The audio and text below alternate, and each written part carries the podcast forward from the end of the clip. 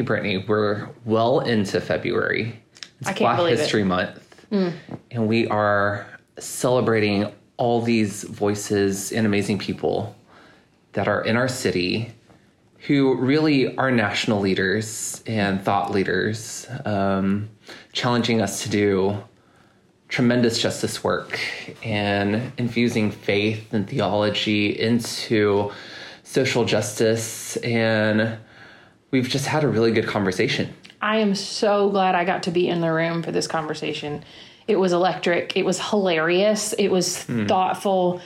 I had goosebumps multiple times, and I've been called to action as well. It, yeah, it was a holy hour and a half. I think. Yeah, they're such storytellers. Oh, man. I love the stories coming out of their mouths. Yeah, and great um, illustrations and metaphors, and I'll take so many of those with me. And I had a blast. I wish that people were in the room with us because the body language Mm. too. Everyone was just having a really great time. Yeah, the energy, thoughtful conversation. I think we need to do this again for sure. Absolutely, one hundred percent.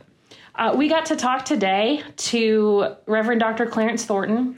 You might know him as JC Loves on JoyNet Radio. He showed us a thing or two about how to do a good podcast. Absolutely. Uh, he's also the pastor at Macedonia Baptist Church. Um, I'd not met Dr. Thornton yet, but it was such a great delight to get to know him, and I'm glad to now call him friend. Mm-hmm. We also got to talk with Reverend Danita Waller Page. She is the pastor at both St. Andrews and Geyer Springs United Methodist Church. What a ball of fire. I mean, she was so much red fun. hair and all. Yes. Red lipstick. Love it. yes, I loved her. I can't wait to do more work with her as well. And then there was the quiet but so profound um, Reverend Dr. Dwight, Dwight Townsend at Longley Baptist Church. He's the pastor there. Oh, what a treat. Yeah. Uh, so thoughtful. Yeah. Love having all of them here. And then, of course, there's our very own Pastor Preston Clegg, who uh, moderated this conversation. And man, what what fun it was! I hope you will listen and enjoy. I hope you are challenged, um, that you've learned something, and that you feel inspired to walk in a new way. Absolutely. Let it transform us, permeate our souls, lead us to more justice in this world. May it be so. Let's dive in. Do it. Welcome to Because It Is, a conversation about faith, justice, and other things that matter. This podcast is hosted by Second Baptist Downtown in Little Rock, Arkansas. Second Baptist is a vibrant, historic downtown congregation whose faith compels us to seek justice, care for the oppressed, and pattern our lives after the way of Jesus. We are a unique Baptist church that prioritizes diversity and inclusion for all. In this episode, Reverend Dr. Clarence Thornton, Reverend Danita Waller Page, and Reverend Dr. Dwight Townsend share their perspectives as Black leaders in Arkansas. We spend time learning from these pastors what the white church should know about the Black church. You can watch the full conversation on our Facebook page and YouTube channel. Hi, everybody. Welcome to this episode of Because It Is. I could not be more excited for our conversation today. Uh, first of all, because I'm having it with friends, and secondly, because this is a conversation that matters uh, to us. Um, it's Black History Month, and we are a predominantly white church that cares deeply about racial justice and is trying uh, to do the best work we can do in that regard as a gospel mandate and gospel compunction. Um, and as we talked about what we might do that was more than just performative or box checking, we thought about a conversation that had depth and heft to it about what the black church wished the white church knew, uh, what black folks wished the white church knew and did different.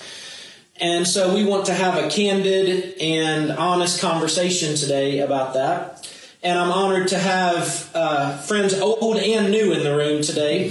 Uh, I've known Danita and Dwight for a while and been able to follow your ministries, and I'm grateful for your witness in our city. Thanks, man. I'm grateful for your friendship personally. And Clarence, I'm, I'm honored to meet you. I've known you from a distance, Yeah. and I'm glad to call you a friend. And welcome to the podcast to all of you. Thank you for the opportunity. I appreciate it. And, and you're a radio expert in personality, so when we're done, I don't know about expert. Let's say experience. experience. Okay. Yeah. Well, well, thanks to all of you, uh, not just for this time, but for your ministry in our city. I'm honored to call you friends. Thank you. Um, from your perspective, what? Let's just hit the ground running. What do you wish was different about the white church? Uh, what would you change about the white church uh, writ large in our culture today? You want me to go first? I Go, yes, I want you to go first. There was never a question. You know what I'm saying? Let's address the redhead in the room. As an individual who is appointed to where I'm in what's called a cross racial appointment, Right. Um, it is one of those things that I've experienced on a regular basis. Um, and I think the thing that I would like the white church to understand is church is church. Church is church. Mm-hmm. And although we do it a little differently in different um, contexts, mm-hmm. what, what I, I have had to learn to be is a chameleon. Mm-hmm. Right? I've had to learn to be adaptive in whichever situation. So, as a black woman, mm. code switching is a regular thing we do, right? And so, but church is church. And if we can get down to the nitty gritty of we are here for what purpose? Mm-hmm. It's not black people, white people, mm-hmm. Asian, Latino, whatever people doing these things. We, we are here as God's children, right? Yes. So what I want the white church to know is, is it's not that hard. it ain't, you know. And and, I, and I'm sorry if I can be genuine. I mean, Yes. That's I, here. I, I, I sometimes choose to code switch, but in most instances I don't. I make no apologies for being white. is code switching? Those. That's- that's- I'm gonna tell you a prime example of code switching. White platform here. Okay, prime example of code switching. When I was a little girl at my house, right, we would be playing, and uh, everybody running around, "Ah, ah, ah, ah," and my mom was like, "If y'all don't go sit down somewhere," and the phone ring, hello, yes, hey, that's code switching. Yeah. I switched from my normal vernacular to that of the majority um, race or whatever um, to say, okay, what, like I said, chameleon. Right. I switch with the, the temperature of the room and speak that vernacular when I'm in that space. And what I'm saying is, I have walked into the space where I'm saying, there's a song that says, accept, I was singing, but I'm not, accept me for what I am. I am, I'm in that space and place where accept me for what I am. So broken English, I I know how to, but if I feel like saying ain't, that's exactly what I'm going to say. I hear you. And, and, and all of the head swinging and the hand moving, that's, that is who Danita is. That's who Pastor D is. And, and the blessing and the gift um, that I have received and I embrace is the fact that my folks, the Arkansas Conference, annual conference of the United Methodist Church, have understood that's who I am and allow me to flow in that space. Thanks be And that's a gift. Yes. So, white church, I want you to understand church is church. Yeah. Good word. Thank you. I agree. Uh, you know, I typed some notes last night. Uh, I looked at your questions, and um, and I just wanted to kind of get some notes together so I can have you know uh, stay on par with what we are discussing today. Uh, but she's actually hitting it right on the head. Uh, we wish that you all was just uh, white the white the white church would know that we're just it, it is just church. Yeah. Uh, embrace the cultural differences uh, that we all really, that we all have. Um, and when you understand the context uh, from which all of this, all of these things uh, have derived, then you know, you, I think you you better understand it. But just just embrace it. Uh, that's not just because we are different. Um, we, we our cultural backgrounds are different doesn't mean that we can't worship together. That we have to hate each other. That we have to stay separate. When we come together, you do what you do. We do what we do, or when we come to you, don't look at me funny because Yeah. I worship this way. Uh, because I think that we are more generally more accepting uh, to uh, the white church's uh, uh, way of worship than Right. the white church is to ours. Right. Because if you look at it, um, um, when you look at the music and the worship style, we will introduce a song amen, from the culture, Right. um, Yeah. uh, e- very easily. Yes. Uh, versus the white church embracing a song Mm-hmm. from the black culture, such as a gospel song or a hymn, or we may sing the same hymn, we just sing it differently. Different, But I still think that the African American church is uh, more accepting um, when it comes to uh, cultural differences. Yeah. We've had to be. Yeah. Yeah, it doesn't matter to us. You know, we can go. If we're at Second Baptist, hey, we, we're doing what Second Baptist Although does. Yeah, it's I important how we do Amazing Grace, y'all do it a whole way different, whole Yeah. different way than we do it. Well, I'm just saying we do it. We do it. um, um, and so yeah, I, I would I would say the same that um, you know we, we, um, the the adjustment of you know we we shouldn't have to we I mean all of us shouldn't have to um, what's the word I'm looking for? Be a chameleon. We we shouldn't it shouldn't be that uncomfortable for us to come together Right. to worship because we're talking about a, a Christ who is spirit. Right. and uh, he, he he he commands us to worship him in spirit and in truth, Uh, not necessarily in in uh, culture. Right. Um, and I'm staying away from the word race, but and I'll explain it later. But uh, uh, our cultures are different. But just as as my moderator said, uh, because our cultures are different, because there are some differences there, does not make one greater than the other. It's just Right. acknowledging the, the, the, the, the different cultures. Hmm. Right. And and we do do Amazing Grace a lot better. But that's, I a lot totally better. agree. Yeah, No it's argument here. No argument. I gotta jump in. Can I jump in real quick? Come on. Okay, so so going from White Memorial, which is historically all African American church, black is the word I like to use. So mm-hmm. historically black church, mm-hmm. and I was appointed to um, Geyer Springs United Methodist Church as the very first black preacher they've ever had, male or female, right? Hmm. So going from one dynamic of worship into like the total opposite, mm-hmm.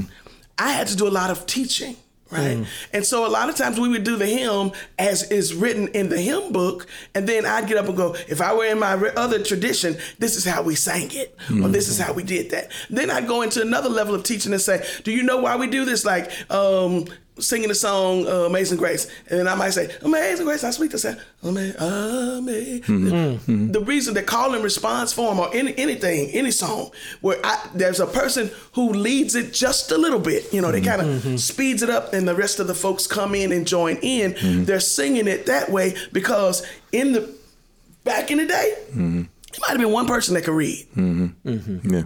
And if that one person could read or that one person knew the song, mm-hmm. they would then spit, spit it out and then everyone else would embrace it. And so in that, we have learned how to sing the song a little bit slower, Yeah. give it a little bit more feeling Yeah. because we had to literally learn the words of the hymn. Right. And then we it, it just allows it to marinate a little bit. Yeah. You know what I'm saying? Get in there and seep in and Yeah. get a little bit more flavor. and- and forgive me, um, you know, I'm just an interviewer, so I, want, I wanted to ask both of you because I, I would find it, for me personally, very difficult to be in a uh, to preach uh, uh, regularly as a pastor uh, in a um, mixed congregation. Uh, and and so let me ask you, Pastor, um, is it is it uh, is it a challenge? Uh, and I know I've had this conversation with with Pastor uh, Danita, but is is it a challenge? I mean, I, uh, when when uh, Dwight came in, uh, Pastor Townsend came in, he said, "This is a brave topic that you because it, it is it is. Yeah. Are you are you facing any challenge or are, are you uncomfortable in any way? What talk to me about this, man? Yeah. He flipped the switch. let's let's let's talk. This about is code switching right here. This isn't the chair I thought I was in today. it. there you go. Um, I I'm fully alive to this work. Okay. Um, I will say, you know, when you say I believe in racial reconciliation, Okay. every white person in every white church in this city stands in one accord and says amen hallelujah. Mm-hmm. All right. Mm-hmm. but then when you say because i believe in racial justice mm-hmm. here are three policies that have to change. So, now now it just got real Yeah. right? Yes. and so i think that is the rub for a lot of white folks today is a lot of churches are saying the right thing theologically Yes. and from the pulpit. Yeah. But the way that that works itself out in policy and practice and system Yes. and the, the tactile places of our lives, Yes. that's where it gets tricky. And mm-hmm. people accuse you of meddling and getting too political and Right. all Right, that, right? right. Um, But that's just part of the job, Yeah. and it's part of this territory. And I feel like I'm following Jesus on occasion when somebody has a problem with something I say. Yeah. Mm-hmm. Um, in terms of, you know, when I'm in a black audience and mm-hmm. I'm I'm speaking to a predominantly black audience. Yeah. I, I do think there's wisdom. You talked about being a chameleon. I, I think there's wisdom in knowing who your audience Right, is. right, Every, every good speaker Yeah. knows that. Yeah, you should know that. But at the same time, I can't be anything other than who me. I am. Right, right? yeah. Both Yeah, of those things me. are true. Mm-hmm. You can't be anything other than who you are. Mm-hmm. And so, and I think people can begin to sense that when the mm-hmm. game's being played from the Right. pulpit, you know. Uh, so I, I think I've grown into my voice in that way, and I'm growing into my voice in that way. Yeah. Um, you know, there's there are terrific black preachers in this city, off the charts. I'm sitting at the table with a couple of them, um, I've, and I know it because I've heard them. I listen to them, um, and man, y'all, if I could. If I could do the call and response, Yeah, yeah, if I could end with that hymn, Yeah. I, I would be I'd be leading the charge. Yeah. Yeah, yeah. But that's that's not, Not me. me. Yeah. And Right. so uh, part of it is being comfortable in your own skin Yeah. And, and also being comfortable with the fact that not everybody in this room is like me. Right. Right? And that's okay Right. too. There's okay. beauty in that. That's beauty. That's not just danger. That's beauty. And we need to accept it as that. So And I, I- that's where you know, I'm- the, the reason I brought it up, it's, I said that you know I would be a little uncomfortable. Uh, I have spoken into in um, white audiences before, but but it's always a pull back a little bit because I you you- as you said, I am genuinely who I am. Mm-hmm. So I tend to speak boldly about things that I believe, and Right. one of them is you know my culture and who I am, Mm-hmm. and I know, and and, it, and it's, so it's not a matter of anything except I don't want to be, I don't want to offend anyone. Right. You know, Sure. the Christ in me would just uh, have me not to be. Uh, intentionally trying to offend anyone, but I know that when I speak boldly, it may be received as something that I don't want it to be received as. That's you know what I'm saying? So that's what would make it uncomfortable for me. That's so right. for me to answer that question, I can honestly and transparently say for the first year of my appointment, I was not me. Okay. I was not fully authentically Danita. Um, and as a matter of fact, I preached the funeral of one of my former mentors. Like he was the oldest living elder, African black elder in the Arkansas Annual Conference. And because of who he was, they needed my church. But he called me his pastor mm-hmm. also. So he came over to Geyer Springs with me. And so I preached his sermon as Danita. Mm-hmm. And after the service was over, the individuals at Geyer Springs, because it was at Geyer Springs, who came to the service came to me and said, You've been holding back on us. Mm. Yeah. Yeah. It's like, well, you know, a- and, I did that number one because I, I go, I went in. I, I, uh, I can honestly say with the preconceived notion that they couldn't, they wouldn't be able to accept mm. me at one hundred percent. Mm. Which I can say now, you know, I was wrong for that, but I was also right. Right. Because in the same breath where somebody said to me, "You were holding back on us," after that he says, "And I thank you." Hmm. I don't think we're ready for that. So there were some folks who were saying, you, you know what, Pastor D, oh, we love it when you get passionate. Oh my goodness, you know, you really felt that today. and I'm like, and so now, now those same individuals who were looking at me like I was crazy and looking at the ladies who came over, you know, that would kind of get a little spirited. Like this one little lady, maybe she paced the back of the sanctuary. Yeah. She gets on with Miss Kathy, will give it to her. Yes, you know, she's and now they used to Miss Kathy and her shouting, but when she first came, they'd be like, uh, Yeah. can, can we listen to the sermon, please? Yeah. And so that that was one of the most difficult parts of that that cross racial appointment thing. Music yeah. Is a major piece mm-hmm. for me. I'm a music person. Mm-hmm. I mean, 22 years as minister of music at the West Hoover United Methodist Church. So music is who I was before I was pastor. Mm-hmm. and to go, it's just like to use a food analogy. If you're trying to cook a green vegetable, right? You go and you put that vegetable in, you kind of let it, the water boil, you let it get in there, then you take it out and you drop it in ice water to do what? Milk. Stop the cooking. Mm.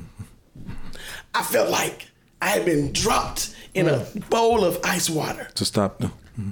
And and the mm. cooking and the burning and all of that that I would have in my preach moment is like, yeah, mm-mm. M- maybe Pastor D might need to practice her sermons a little bit because if she practiced it, then maybe you know she wouldn't kind of stumble on her words a little bit. Well, this this who I am. Yeah. I've studied. I know the the word of the text, the word behind the text. You know, I know all of that. I, I, and if you and I sat down and had a conversation, we could break this whole thing down to the Greek, to the Hebrew. I mm-hmm. know that. I have this degree. I have a Master of Divinity degree mm-hmm. from Memphis Theological Seminary, so I can do that. But if I'm preaching in 12 minutes, Yeah. Yeah. Gotta get, gotta get to the point. Yeah. hear so you. so I guess that would the, the what I want the white church going back to our topic Yeah. is church is church. We do it differently, but just like Pastor Townsend said, we have learned to go get in your sanctuary and mm-hmm. adapt Yeah. and appreciate. Do the same for us. Yeah. Give us that same respect. Yeah.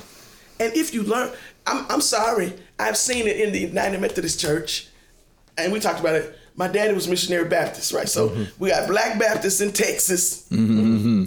United Methodists here in Arkansas, and and when they had revivals, when the United Methodist Church had revivals, you know who they invite a Baptist preacher, and they invite the Baptist preacher because they know they're gonna bring that. Ooh, they're gonna That feel. Yeah. We gonna yeah, church tonight. Yeah. Yeah. Yeah. yeah. Why wouldn't you expect that to be your norm? Yeah. I don't mind you visiting, mm. but don't want that regularly. Yeah. So let's learn how to embrace each other, mm. because because we help each other. We're better together. We are. That's such a good word. And, you know, the way that I even framed this, what does the black church wish the white church realized? I- In a way, that puts all the emphasis on the adjectives there, right? And at a mm-hmm. fundamental level, what we're trying to do is be the church. That's it. Yeah. Be the church. Yeah. That's it. Um, and yet there are there are historical theological reasons why a black church exists why a white church exists and mm. that's got to be acknowledged too or we miss some some truth to that. Mm-hmm. But i think sometimes i can live more in the the black white dynamic because i'm trying to be just and reconciling and almost forget that there's a more fundamental work of the spirit here mm-hmm. that's deeper than culture it's deeper than history mm-hmm. and and that's our common ground right is the work of god in the middle of all this. Um, what do you think the most common misconceptions that white folks have about the black church is? Um, the most the common misconception is that um, or one of I, I feel like that um, that we um, are unlearned and more um, emotional. driven Yeah. than we are biblically um, intelligent or you know, Right. bibli- you know, I think that's a misconception. Um, But um, I think that it's not. Of course, it's it's it's not true. It's just uh, as we just said, culture. It's it's how it's how God made us. If you trace our ancestry, our history back to you know our you know our existence and and the black culture, we're just moving, dancing, feeling people. It's just Yeah. it's just what it's just what we are, who we are. Um, but I think that's a misconception uh, that we are uh, not uh, as biblically driven, you know, and we- and more emotionally uh, driven than anything. And that you know we don't. The Bible is not the center of everything we do. You know, it is. You know, Yeah. it, it is. Um, but we just see things um, uh, differently, even theologically. Sometimes, you know, like you just mentioned. Uh, but I think that's a misconception. Yeah, Uh, I, I, I, I, I totally agree. I mean, everybody, uh, all of us at this table are degreed uh, Yeah. theologically. Uh-huh. So um, there's that training there. We we do have Right. training. However, uh, when we express ourselves, it's just, uh, you know, there's you know there's some you know in in uh, I went to uh, missionary Baptist uh, seminary, and um, I think we all started out there. Yeah, yeah, yeah. And if you get started if you get invited, which I don't think happens very often, but if you get invited to preach at the chapel, Chapel, yeah, you are encouraged not to, yeah, as we say, hoop. yeah. yeah. Uh, however, that's that's that's us Celebrating, That's- that's- celebrating the message. That's what we Yeah. do. That's what we do. And so I, I think uh, uh, Pastor Townsend was right right on in, in that we, we we have our training. We know our Greek. We we Mm-hmm. understand all of that. But then when it when it comes to the expression of who we are as uh, it just you know it you know it's it's it's just uh, Just comes out different. it's uh, uh, let me let me say this it's it's it's greens and kale Ka- kale what? Greens versus kale. Oh, oh, They call it- That's call the it versus title of this podcast. yeah, yeah, yeah. Greens and kale. Yes, now, now, so so that's, the, but we we have a different way this guy's crazy. of expressing what we do, and and and I, I- and and and that's also a little uncomfortable when. And so, if you would invite me to come, and then uh, there would be this slight e- expectation that I'm really going, to you know. Get down! I'm really Yeah. gonna do it, Uh-huh. and then there would be my expectation that I really need to pull back here, and and you know make sure that I am uh, biblically sound and Yeah. you know accurate and all that, and you know, and so you know, we, we have those misconceptions, but uh, again, I, I guess we'll have time to get into why we are, as you were talking about earlier, why we have these uh, black and white distinctions anyway. Right. You know, we'll, we'll get into it later, I guess. But Yeah. yeah, to answer your question, yeah, that, um, those expectations are, I think, unfair, but. You know, it is. It is what it is. Yeah. And I think the more we're around each other, Right. you know, that's it's very important It is. that we that we, which is what integration was all about. If we, it really wasn't about nobody trying to be like anybody else, but it's just the fact that if we're all in this thing together and in the same room, uh, doing the same things, eventually we're all going to start to uh, rub off on each other. Yeah. Yeah. Let me say this. Um, church time for our ancestors was one of the only time there was freedom to move the manner in which that you can move.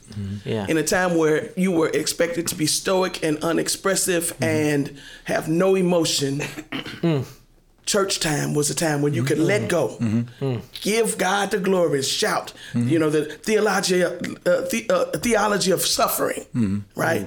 When when when we to to reign with Christ is to suffer with Christ, and we walk. That's how we made it to the next week. When we were in yes ma'am, no ma'am, yes sir, no sir, but we were called boy and girl and and and auntie and stuff like that. So in the in the church dynamic was we're emotional because that's the place we were allowed to have emotion. Yeah. Mm. Be And fully human. to be human. fully human, to be free, to, to worship this God that we knew was the one that was going to bring us out of our suffering and mm. our pain. Mm. And so That's good. th- th- that's the the fat meat and the greens. Yeah. that's the season and the greens. That, that we are allowed in that space to go head on and be who we shout, scream, yell, articulate, dress up, dress down. What you know, all of those things that we could not be outside mm. of the church. Right. We could be in the church, and so a lot of that, um, I believe, the white church then, like you talked, saw as emotionalism. Well, mm-hmm. you know, they, they're not really educated. They're mm-hmm. just. We were educated because those that could study then dove into the study because it was then their responsibility for the community to be the the elder, the teacher, um, the authority, if you will. And so then you had the other levels of the deacons and things like that. And so um, switching up just a little bit, another thing that I've learned, and even with us today, you know, the first name thing, right? In the black church, you're gonna put a handle on it. yeah It's gonna be Pastor Townsend, Reverend Townsend, Reverend Dr. Thornton, Reverend J.C. Loves, Pastor Danita, Pastor D, whatever, Reverend Waller Page, and then we get to uh, being appointed at a majority white church, and I'm greeted with the secretary that says, "I'm gonna let you know right now, I'm not gonna call you Reverend Danita. I'm gonna call you Danita." and I said, "Well, did you call?" I'm gonna say the person's name was James. Did you call James James? I did. Okay, I'm fine with that. But if you call him Brother James, if you call him Pastor James, if you call him Reverend James, you're to give me the same respect. That was our initial conversation. Mm. So for black folk, I want white folk to understand titles mean stuff to us. Mm-hmm. There was a time in our history, and I, I'm- y'all stop me if I talk too much. but there was a time in our history where we were not permitted to be called Mister and missus. Mm-hmm. We were called boy and gal, mm-hmm. and your children called us boy and gal, mm-hmm. and we had to accept it, and we had to call your children Miss or Master, Mister. And so when we're in spaces like this, put something in front of it. Even if hmm. you don't choose to call me Reverend Danita, if you want, because I really prefer Pastor Danita, mm-hmm. you know, but or Pastor D. That's that's my, he he started that, mm. and so that's mm-hmm. kind of how it rolls. But in our personal situation, mm-hmm. when we're talking, it's just us. Preston, I feel comfortable calling you Preston because you're my friend. Yeah. But if we're in front of your congregants, I'm gonna call you Pastor Clegg or Pastor Preston. I'm not gonna call you Preston Yeah. in front of your members. And so I think that's a thing that we need to understand. And this is my personal personal uh, pet peeve. We're in a restaurant. Don't sit down with me and call me. Uh, what you girls want? I don't see a girl at this table. We are all women. so that I'm just. I digress. Per- personal But- pet peeve. Personal pet peeve. But I, but I do want us to think about that, and I I, I don't think because it has always been the privilege of the white man, white woman to be called Mister, Mrs., Reverend. Mm-hmm. You don't mind being called brother. Mm-hmm. You don't mind being called sister. Mm. But I went to school and got a whole lot of debt. Mm-hmm. Some folks died and bled and and got sprayed for us mm. to be able to wear these titles. Please, So wear them. when referring to- yeah. Good word. Good word.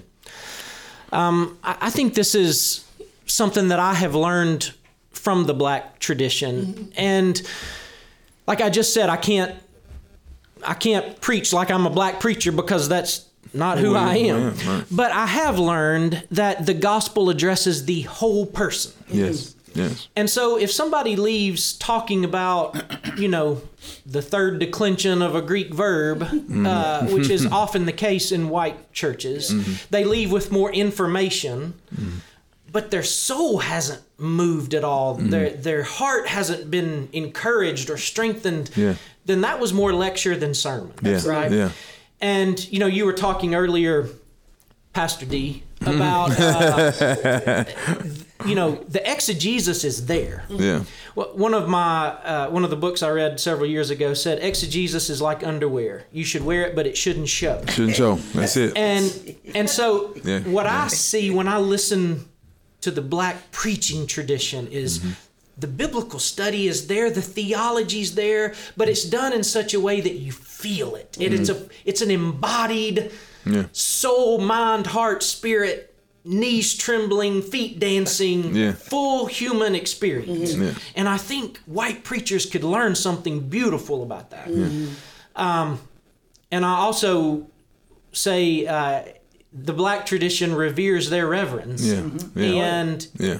that's not the case in the white church. Yeah. And I, I tell my people all the time, man, y'all need to revere me a little more. I'm going to the black church if I don't straighten up. Um, but there are historical reasons for that, and that's a good good reminder. What are some other lessons? Those are some of the lessons I've learned just personally. But what are some things the white church could learn today from the black church and the black church history and experience? Well, uh, let me. Um, okay, so, um, so James Baldwin, uh, in his book Fire Next Time, he has a whole chapter.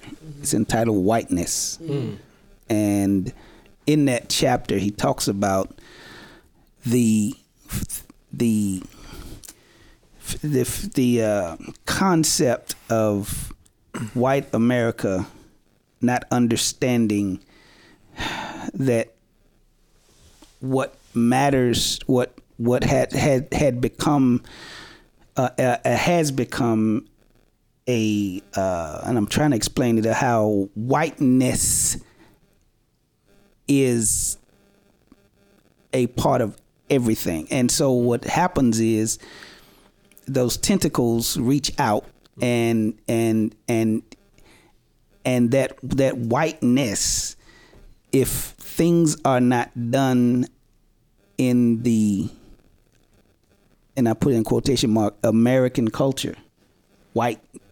Mm-hmm. If you don't do it like we if, if you don't like hot dogs and baseball and NASCAR then it's something wrong with you and even your religion it's something and so and, and and so that even oozes into politics.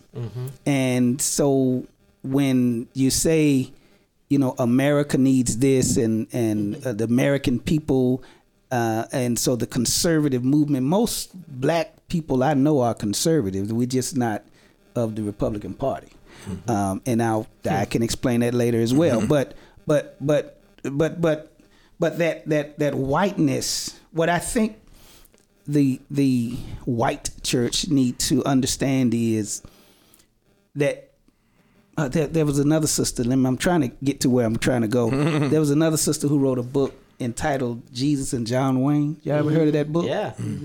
Because what what in the, in the premise was that everything in the white culture, John Wayne heroes and all that, was also associated with Yes. your religion and mm-hmm. and all that. Inflated. Right. And, mm-hmm. and so and mm-hmm. so and so what I think the white church needs to understand is is because we are a different culture uh, and a we look different, speak sometimes different, express ourselves differently, does not mean we're not American Sure. or we're not Christian. Right.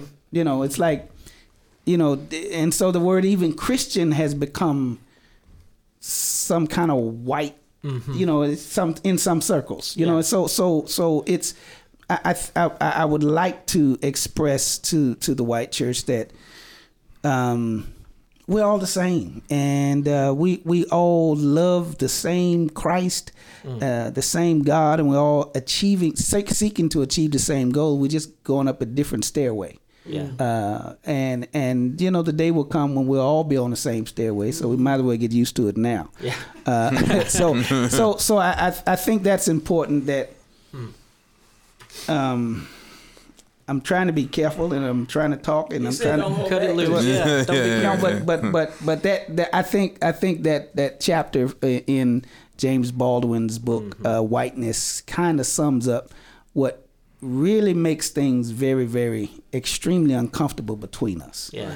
Uh, and if we don't, if if if white America doesn't understand, so so when when people white people say um, why why you why the, why is there a hyphen African American, Chinese American, and why can't we all be American? Here's the problem.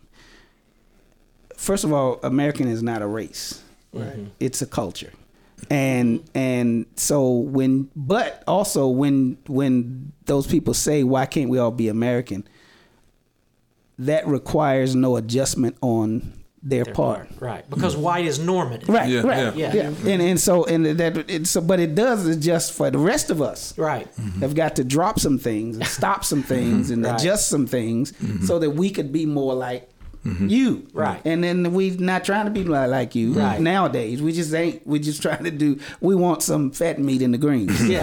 You know, and that's how we eat our greens. We, and we don't want raisins in our potato salad. Yeah. I'm just saying we don't want raisins in our potato salad. Hey, we're we talking about sin now. yeah, yeah, it's a problem. got It's a sinful. problem. Don't put no nuts in, you know, uh, my greens and stuff. Don't don't do that. So so I'm just about saying. your sweet potatoes? Yeah, oh no, no can't have, can't have it. So so and we don't do sweet potato. We do we do yams. That's a real thing right there. Yeah, so so, Come so on, your sweet I talk potato. all the time. I'm, I'm serious about my sweet potato. Yeah. I don't want marshmallows. Keep Yeah, the marshmallows, off my sweet potatoes. Yeah. But my mama likes that. So so can I just Yeah. jump in real quick? Like assimilation. Mm-hmm.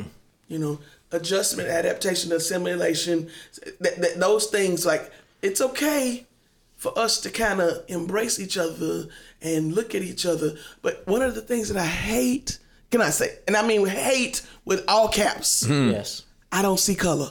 Mhm and when somebody says this to me, I say, I went through a whole lot of steps to get my hair this red. Mhm you mean to tell me you don't see this color? Yeah. I, I went and searched out this color of lipstick to match my hair. You don't see color. Mm. So so I didn't I don't want you not to see color. I want you to appreciate mm-hmm. the difference. Don't try to change me. Yeah. But we can be in the same room and embrace each other like we talked about the other day. You know, mm-hmm. It- it- it's all a part of being together, mm-hmm. acceptance. And so I think where we mess up a lot of times is we think it is improper if it is not identical to the way you do it. Yes. Yeah. So uh, the- I think the white church improper. then Improper. expects expects the black church or any other ethnic group to assimilate to their way of doing things. Yes. So I think that's what you said earlier, the mm-hmm. whiteness. And so I and, and so this is why I want to address it because whiteness is not only adopted by white people. Mm-hmm. Mm-hmm. All ethnicities accept and move and operate in statuses or states of whiteness because we are American. And in order to be accepted, we then assimilate. We we move, the, change the way we speak. As a person like me, every time I go to the uh, pastor president, every time I go to the drive-through, and I order something, they say, "Yes, sir." I'm like, "I'm a lady." I've got to lift my Just voice. the opposite happens for me. Yes, ma'am. You see what I'm saying? So we got to lift our voices or, or lower our voices to assimilate to what a person's expectation of uh-huh. what somebody like you ought to look like, sound like. Yeah. And so I think that's one of the, the other things that I I want us as black folk to understand. We can genuinely be 100% who we are and Yes. represent our God, our Christ, and, and, and God receives that. Yes. And our white folks can be exactly 100% authentically who they are, and God accepts that. Mm-hmm. But God expects us to work together in tangent to, to give a setup for the united front. Yeah. And because we're setting for us a united front, that mean we got to look just like each other, sound just like each other. Absolutely. Can I jump in here? I, I made a decision a few years ago, uh, and I wrestled with it to get here because it felt off at first. But I stopped using the word reconciliation, mm-hmm. hmm. and the reason is is because I think in white people's ears, when you say reconciliation, what they hear is assimilation, right? Well, who's against that? You know, we want all people to come and be just like us, right?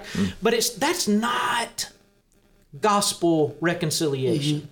That's that's uh, cultural assimilation and accommodation, that's right? And that there's no Christ in that. Um, so a few years ago, I was at this table with a group of black clergy from uh, Baptist clergy from all over the city, all over the state of Arkansas, mm-hmm. and there was a black pastor who said something I will never forget. He said, "I just want y'all to know." That I'm not doing any choir swaps anymore, and I'm not doing any pulpit swaps mm-hmm. anymore. And he mm-hmm. said, I'm not talking about reconciliation anymore. Okay. He said, because the issue in this country has never been a lack of proximity or relationship. Mm. He said, those who owned enslaved people and those who were enslaved had relationships. What they did not have were was relationships of equality. Mm-hmm. And he said, when I start hearing white preachers talking about justice, then I will know that we're getting ready for reconciliation. Mm-hmm. But until until I hear people talking about justice, we're talking about something other than reconciliation. And when he said that, y'all, it was a eureka Yeah. spirit of God moment for me, and I thought, I'm going to start talking about justice Yeah. because justice is the way that we get to a reconciliation that is more than y'all come sit at our table and do it the way we've always done Right. it, That, right? that challenged me. and that's a And we'll huge photo difference. Op. Yeah. And so so so let me let me give you a hard peel. Um, I'm I coming think- back to that. I want to go Yeah, back to yeah, that. come Hold on. Uh, well, well, go ahead. No, no, because go in my notes, you know, you it's, it's just confirmation. I, I wrote that lessons the white church can learn from the black church is to be more vocal about what's hurting others. Mm-hmm. All right. So don't just be concerned about your world. Uh, think about uh, if we, we think about it, we live so close to others, but yet we're so we're worlds apart. It's, it's like you were saying about the, the relationships there, but we're worlds apart as far as what is uh, affecting me versus what is affecting you. And until we or until the white church becomes more um, not just vocal, but like you say, get down to the you know the policies and all those type of things, um, then that's when we'll really see it because we need them to speak up about it. We've always been advocates for Right. it. Right. You know, we've always been the person on the forefront of voter suppression, of um, of the criminal justice system, the court systems, the disparities that we see there. You know, uh, in the in the sentencing, it's all those types of things. When we get to that type of stuff, uh, we can so we can throw out the reconciliation Right. unless we're going to do they're going to do what you just said. So I, I totally agree with that. I thought about that, you know, just be more you know, on the social issues, the issues that affect us.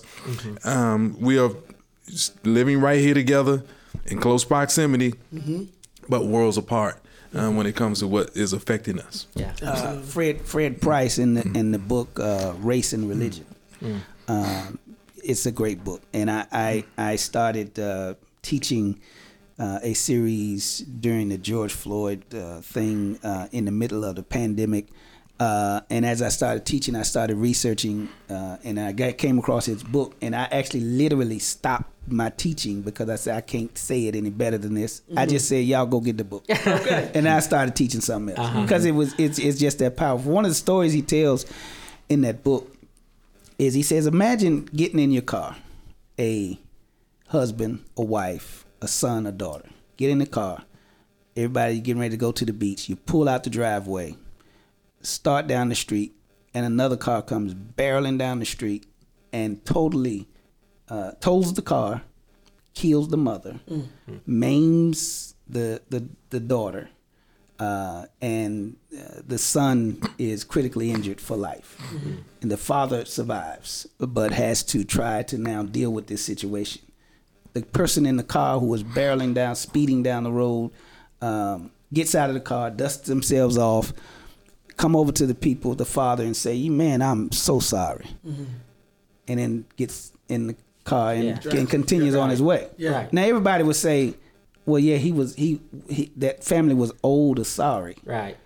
But this is, you have a It's moral, yeah, yeah, right. yeah, you have a moral obligation to repair. Right. And here's where I'm going: uh, until we, until white America gets to the point of understanding the importance of first acknowledging the the uh, atrocities Yes. Uh, that have been brought forth on our people Right. and then not addressing it as that was a long time ago. Y'all get over it. Things are better now. Things are better now. Yeah. Let's move forward and all that. When you say that, it's it it, it, it- we can't. w- w- America will never get better until that slavery and the atrocities that are brought forth to us um, uh, are addressed, at least acknowledged. Right. It first has to be acknowledged that it happened, and then addressed properly. And yes, I'm talking about reparations, and yes, I'm talking about a check. I used to I used to think that well maybe we could do uh, some um, um uh, what do you call it uh, to some um, um, Exceptions are. See, there- Well, some, some, yes. Uh, well, I, I, I was maybe some tax breaks or some um, uh, civil things, the laws that could be changed. But no, no, no, no. I think we need a check because, because, because that acknowledgement uh, first, and then the acceptance of it, the responsibility. Uh, you have a, a moral obligation to repair that. You got you got to repair that. Right. And and if not, you know, you know. Oh God! So so when we get to 9-11, the the caption is never forget. Right. But when you talk about slavery, it's let's move on. Exactly.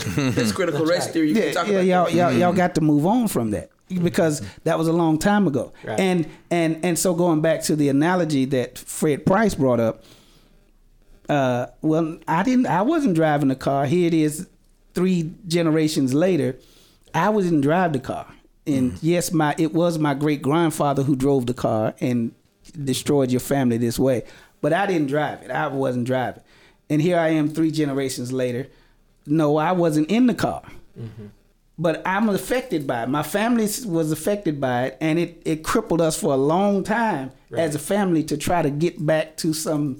and the trauma is still there. Mm-hmm. Right. Uh, so, so if you're not responsible for it and not going to do anything to repair it, then I just have to just get over it and move on. And that, and that, and that's that's that's And don't whine about it. yeah, and and that that's that's so unfair to me. Yeah. and It's until unjust. we until we get to that point, and that acknowledgement and those uh, uh, and that accountability is there, we as a as a race or we as a country are going to have trouble moving forward. Yeah. Trouble is because the, the, the trauma is still there. Right. The trauma is still there.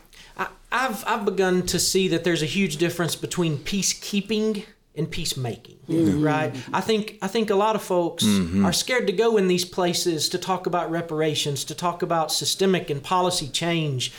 Uh, to talk about how our faith plays out on the ground of our lives because it stirs people up, and it does. It does. It doesn't It does. keep the peace.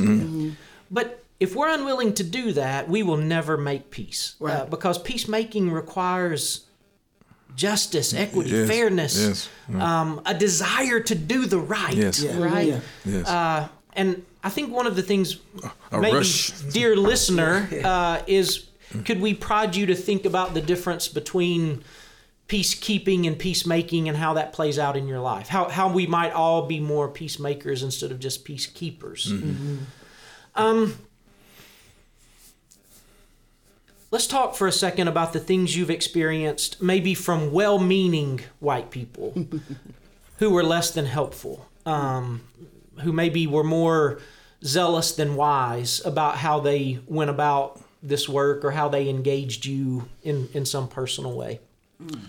Oh man, I, I, think- I think of one instance uh, where uh, I uh, had a conversation uh, with a, um, a Caucasian pastor, and um, he sat me down and basically uh, told me um, what would be the stipulations um, for us to have a relationship and fellowship, friendship, even.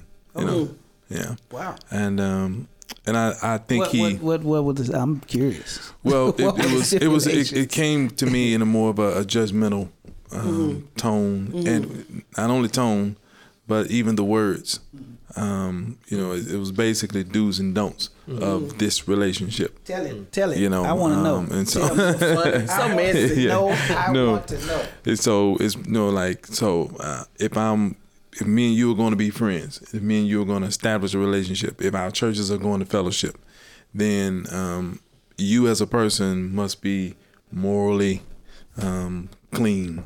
Uh, you as a person uh, must you know According to his definition of yeah, morally well, you, you can't do this. You can't do that. Are you doing this? Are you doing that? You know, and of course, it was something that I it was unexpected uh, to me, uh, and so what I've learned to do in those spaces is um, it's kind of like a good, it's like a restaurant to me. yeah. Like if a restaurant gives me bad service or treats me bad, I really don't cause a scene with them. Right. I just don't go back. Right. Right. because I believe that affects them Yeah. more. Um, what they need is my money. What they need is the people connected to me to come in so they can keep making money. Mm-hmm. all right, and keep doing what they want to do.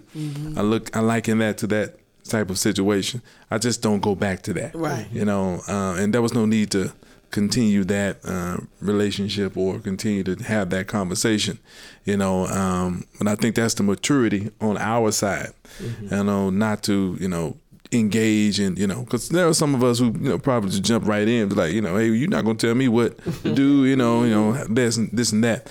But that's just I saw that that was just a relationship that I didn't need to have.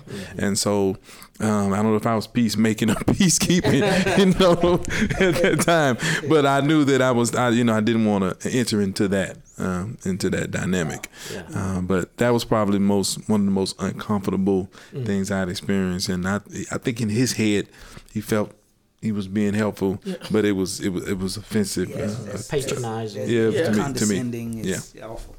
yeah I'm going to tell you one thing that I think um, some very well intended individuals um did. I'm working in um African American black context hood church. I'm just going to say it that way.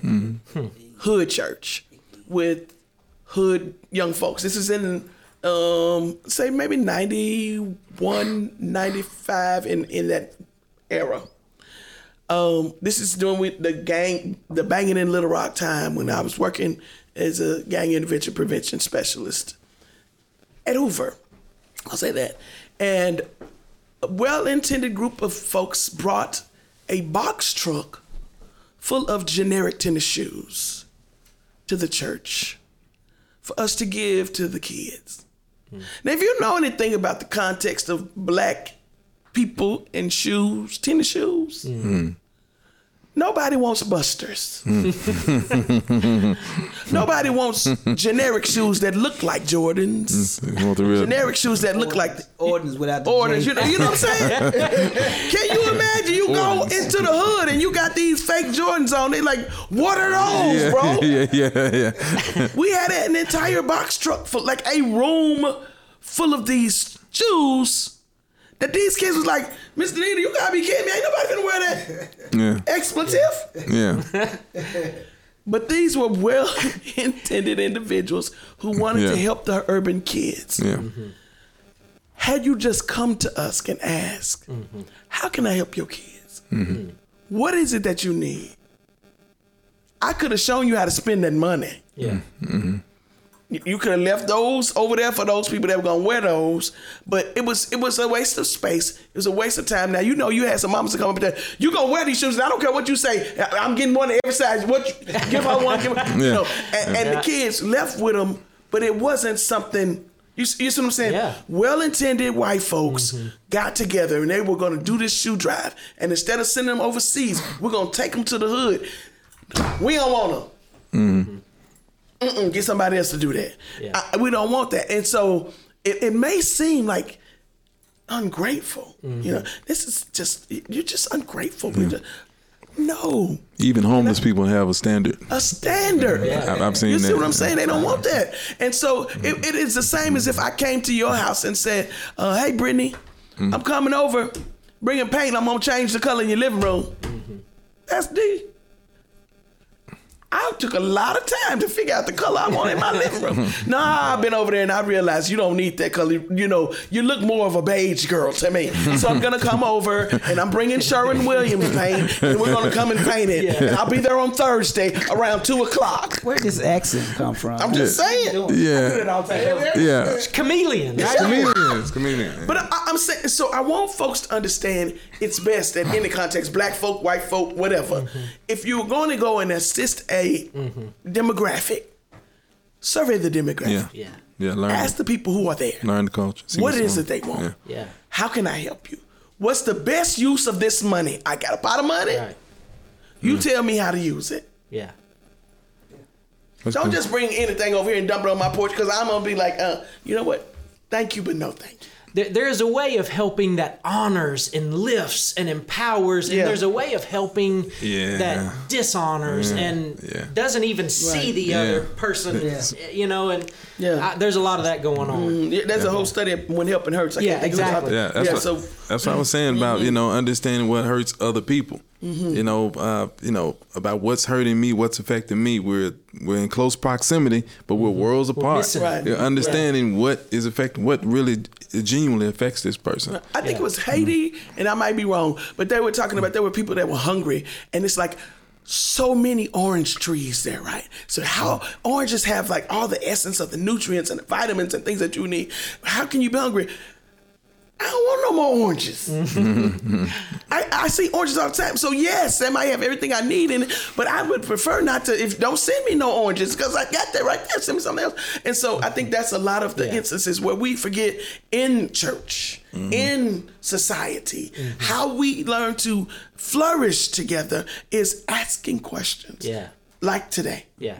This is vital and crucial, and hopefully those that, that are watching are paying attention and will actually glean from it and use it, and not just go, "Oh, that was nice." um, I've Yeah. you know been in radio uh, 112 years. So, um, uh, and I was working with a um, corporation here in Little Rock, and I've worked for all the major broadcast entities. Uh, and I, so I was working for one, and in that building we had about eight different formats: farming, traffic.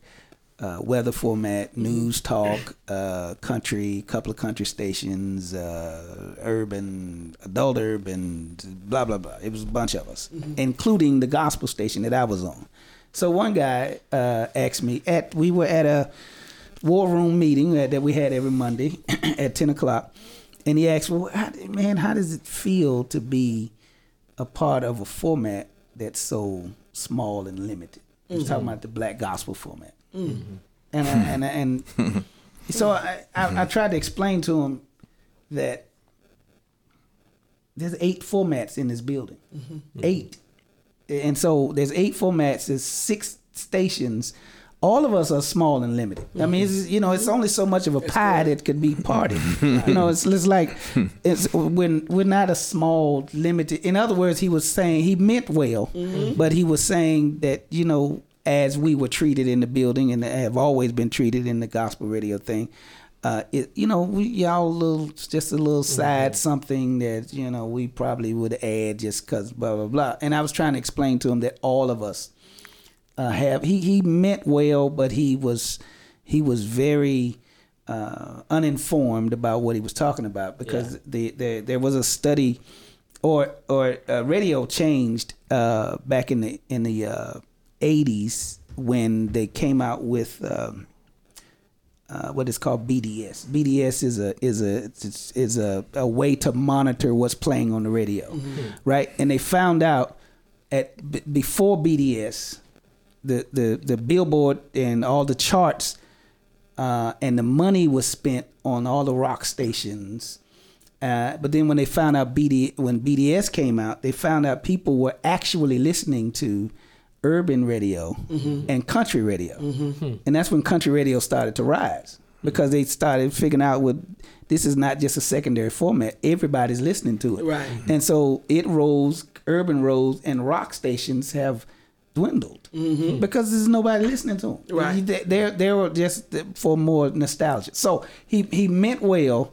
Uh, and he was over the rock station, by the way. So, but but but he meant well. But but that that's a specific thing. But even in a general sense, politically speaking, uh, there are some things that are done and said. Uh, I don't want to go there. Okay, so like, um, so this there's a new initiative being um, proposed by our state that everybody who is who is receiving services from the state either needs to be working, going to school, or volunteering. And and so this, I guess, is well intended um, initiative that's coming down. Really, is is is lacking passion uh, or compassion is lacking compassion and it's and it's lacking consideration for people in certain situations. And just because I'm receiving a service does not make me lazy. Uh, but that's what this Implies. implies. It implies that I'm lazy, and the only reason I'm getting this is because I'm lazy and don't want to work Right. uh, or uh, I don't want to go to school, or I, you know, and I'm I'm a different kind of person, and so it's while it, it is well intended, I think, uh, it is it is offensive, Right. You know that you would offer and present stuff like this, uh, and not have uh, the consideration for for people like you should. So. Yeah. The whole bootstrap myth Yeah, yeah. to people Yeah, that Martin Luther King says that it's a didn't have cruel, boots, yeah. yeah, Yeah, yeah, it's a cruel jest to Right. ask a man to pull up a bootstraps of somebody that don't even own boots. Yeah. you know, so, Right. yeah. Let, let's finish with this today. We've talked about some hard things. I like to end with hope. What what is drawing you into the future, and where do you see hope in terms of racial justice and the church being the church in a robust and vibrant way today? This podcast. Ah, that's a good start. Yeah. yeah. good start. As like I said, as as the the pastor of the multiracial church, I see hope in as much uh, as my congregants are individuals who have learned to embrace each other's differences. Yeah. As a matter of fact, celebrate each other's differences. Yeah. And I think when we understand that, um, when we learn to celebrate each other it, it, you know, as kids, we are taught, you know, you get that little piece of paper and they teach you how to fold it up and everybody get their little kitty scissors and you just cut. And the teacher tells you, okay, well, just make sure you don't cut this part right here. And then when we finish, we unfold them and all of us got our snowflakes and they're all different. And they say, this is just really how snowflakes are. No matter, no two snowflakes are alike. And we're taught that as little kids. When, when we all taught that? Mm-hmm. Okay. And we can celebrate it then, but why is it when it comes to church, we want all us, okay, no, this is the, this is the template. Make it look just like this. I think the hope is when we get back to the rate where we're saying, listen, we realize that we all got, got this piece of paper, we can cut it and we can celebrate that your stuff, snowflake looked like a little star. My snowflake, I cut a little bit and it kind of hanging open, but it's still a snowflake. You know, whatever. When we learn how to ex- accept that and say, uh, at the end of the day, you were gifted enough to create whatever, this is. And every mama that took that little snowflake home, the whether it looked like a piece of paper that was cut this little bit, said, "Oh, baby, this is so, you made this for me," and and celebrate. I see our God doing that same thing, saying, "Oh, baby, you did this for me." It hanging off the side, but you effort, you made the effort to make this for me. We, we Yeah. realize that's that's what God wants. Yeah. Don't just go. Well, I know, but uh, see, you see mine. Mine looks more like a snowflake, though. Yeah. To you, Yeah. Yeah. You. mine. And so I, the hope in the hope that I see is that we are getting to a place to where as and some folks don't like it that that we're saying this is God's church, not our church. One thing I said when I uh, came in, uh, Pastor Townsend, to to to my both of my churches, I said here's one one thing I want us to understand: we know we're doing well when everybody at one point in church is uncomfortable. When everybody is in church and there is a song, a word, a movement, a shout that makes you go, does it take all of that? Or couldn't you, shh. When when we're all in a space where somebody's uncomfortable, now, and nobody is like, this is exactly, then we might be mirroring what God wants us to see. Yeah. But if I get to church and everything, every song is a song I like to hear, every every words are words. So the hope is that we are learning to embrace. We play more CCM style songs now than ever before. The black folks have gone and go, you know what? You're a good, good father. It's who you are. Yeah. You know, we done same song that you. Yeah. And tear the church We up. put a little fat meat in it, you know. Put a little fat Yeah. meat in it. Yeah. Yeah. Talk about the song, goodness of God. Yeah. Yeah. Or or uh, surrounded. Surrounded. Listen, I had to pull my car over listening mm. to that sound, the, the surrounded. Yeah. You might think you're surrounded, but I'm surrounded by you. Mm. Uh, you Yeah. Y'all know the song? I've heard it. Yeah. Mm-hmm. It's it's a. CCM. It's a contemporary Christian song, mm.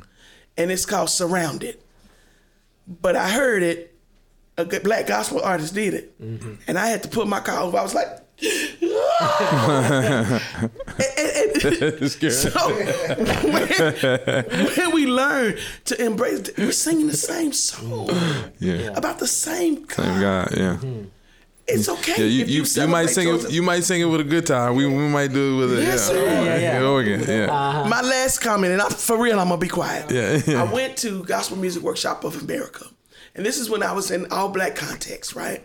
And I went in there going to tell it on my new context. It's like, you know, I come from a very charismatic context, and I, how do I get these folks to, you know, warm up and, and, and learn to just celebrate God in a manner? And, and the man was from the islands. He says, daughter, you have got to learn to appreciate the quiet fire of the Holy Ghost. He says, You're used to the vibrant orange color of the Holy Ghost. He said, But it is the blue flame Yeah. that burns to the bone, the one you can't see. Mm-hmm. So instead of going in and looking at them and saying they don't have it, they may be celebrating silently.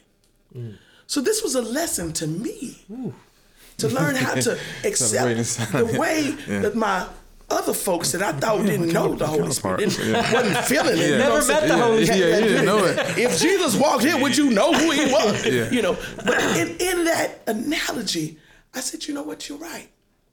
I want my blue flame sisters and blue flame sisters and brothers to learn that sometimes we need to see your orange and red. Mm-hmm. With that, I'll drop the mic. Good word. I, Yeah. I think also that there is. Uh, when she started out by saying she said a lot afterwards, but uh, she, she started out by saying this podcast. It it, uh, it don't don't take it lightly. This is very important that we can uh, on this platform be able to come and speak freely. I think that is, is great hope. Yeah. Because what's going to uh, have to happen is we got to all sit down and we got to talk this stuff out. And we got to stop making assumptions about each other. And uh, so if we can, if we can, if we can start there by talking, then we'll begin to uh, better understand each other, and then we can better relate to each other. And then, uh, then we'll find out that we all got the same goal, and we're all trying to get there. Again, we're just walking up a different stairway. And so, uh, and I, and I, you know, I've often thought what in the world is heaven gonna look like if we're so i mean you know what i'm saying what what how are we gonna uh, and I know we oversimplify when, when we get in church how we all gonna get along in heaven and we can't get along down here. But, but I really wonder that. I mean, I want I really wonder. But there is some hope uh, in these recent days. Of there are some things that we're talking about, and we're being able to talk about it freely and openly, and and able to express ourselves in our own way, and you know without condescending or, or, or condescension. And so I think that, that that to me is what's hopeful that we're able to just just freely speak about things because it's then that we're going to be able to better relate to each other. So, Absolutely. Good Yeah, word. my earnest hope is is uh, I would say the same. I echo the same sentiments about embracing the difference the differences. Let me speak into the mic. They call me the whispering prophet. You know, uh, uh, so I would say the same thing, but um, take it a little bit further and just saying that um, uh, it's when we. Um, my I guess my earnest hope would be for us to do our levels best to understand or better understand each other's context mm-hmm. you know? And so i think that's you know where it actually starts. When you learn from whence a thing comes from mm-hmm. what it derives from from what you know the basis of the origin of it i think you better understand it. Mm-hmm. If we sit down and if me and Pastor Clegg had some differences, and he sat down with me and he told me, you know, why he thinks like he thinks. You know, um, what was his context growing up? What was his, you know? Then I can better understand that, and then we can kind of move uh, further. So that would be my greatest hope. Uh, or I think my earnest hope is that we would um, better understand each other's context. Yeah, and I think that we would. Um, and if we don't, there's an old word in the black church we use. It's called just hush. Yeah, There's yeah. some wisdom in that. There's some wisdom in that. Yeah, like if you don't know, you go into spaces. I, I I see it with you sometimes. If if there's something there that you don't need to be saying, mm-hmm. you in in being authentically Preston, I don't say anything about that. You know, or I wait or I listen. Until I can get in, or I, you know, and so that's kind of how I'm learning to move. Like if mm. I don't know something about this or whatever, if I'm going into a, a space or a context that I don't know about, mm-hmm. be quiet. You know, w- with the wisdom to you know to be quiet until I learn. I think that if we be quiet and shut up, hush until we learn, we won't make mistakes like taking shoes. to you know, yeah, yeah. It's like Under- kale for the feet. yeah, yeah, Right. kale. That's what those shoes were. It was kale, foot kale. The Kale wearers wouldn't even wear to know. Kale lovers wouldn't even. Yeah, yeah. I, I was gonna say one last thing. This is brave. Let me say my concluding remarks. This is Go ahead. brave again. Um, he doesn't need any propping up. He's Right. not. He's not looking for that. Um, thank you all today as well. Um, but uh, we just appreciate your your honesty, your authenticity. Yeah. You know, in uh, doing things like this uh, that pushes the envelope and uh, holds your constituents um, uh, accountable. You know, we appreciate that because that's again where it where it really counts. So Thanks for that. Thank you. Ditto. Okay. Um, we all the last few years have been nothing short of apocalyptic for me. Just mm. looking around and wondering what in the heck are we doing as a mm. church? And I mean, capital C, all of us, mm-hmm. church. What what is being taught and mm-hmm. said? And I I have found siblings in this city. Uh, in the black church that have been salvific for me, mm. mm-hmm. uh, who've given me place and encouragement and wisdom, uh, and all of you around this table. Uh, After today, uh, I count in that number. And so I'm most grateful for you and uh, appreciate your time today. And know that there is a church in this city that is doing our dead level best Yes. uh, to love, uh, to, to be wise, to tell the truth, um, and to be who Christ calls us to be. Uh, so this is more than one podcast, and it's more than just one month out of the year. Uh, this is gospel work for us. Yeah, and you've been our teachers, and we're most grateful for that. Thanks for listening, everybody. Peace be with you. As you go, go and love God with all your heart and soul and mind and strength, and love your neighbor as yourself. Do so as if it's the most important thing in all the world, because it is. Thank you for listening to Because It Is. These are just some of the things that matter to us at Second Baptist Church downtown. If you enjoyed this conversation, please visit us online at 2bclr.com. That's the number 2, bclr.com. And like us on Facebook. This podcast was produced by Brittany Stillwell and edited by Randy Schoenig with Fresh Air Media.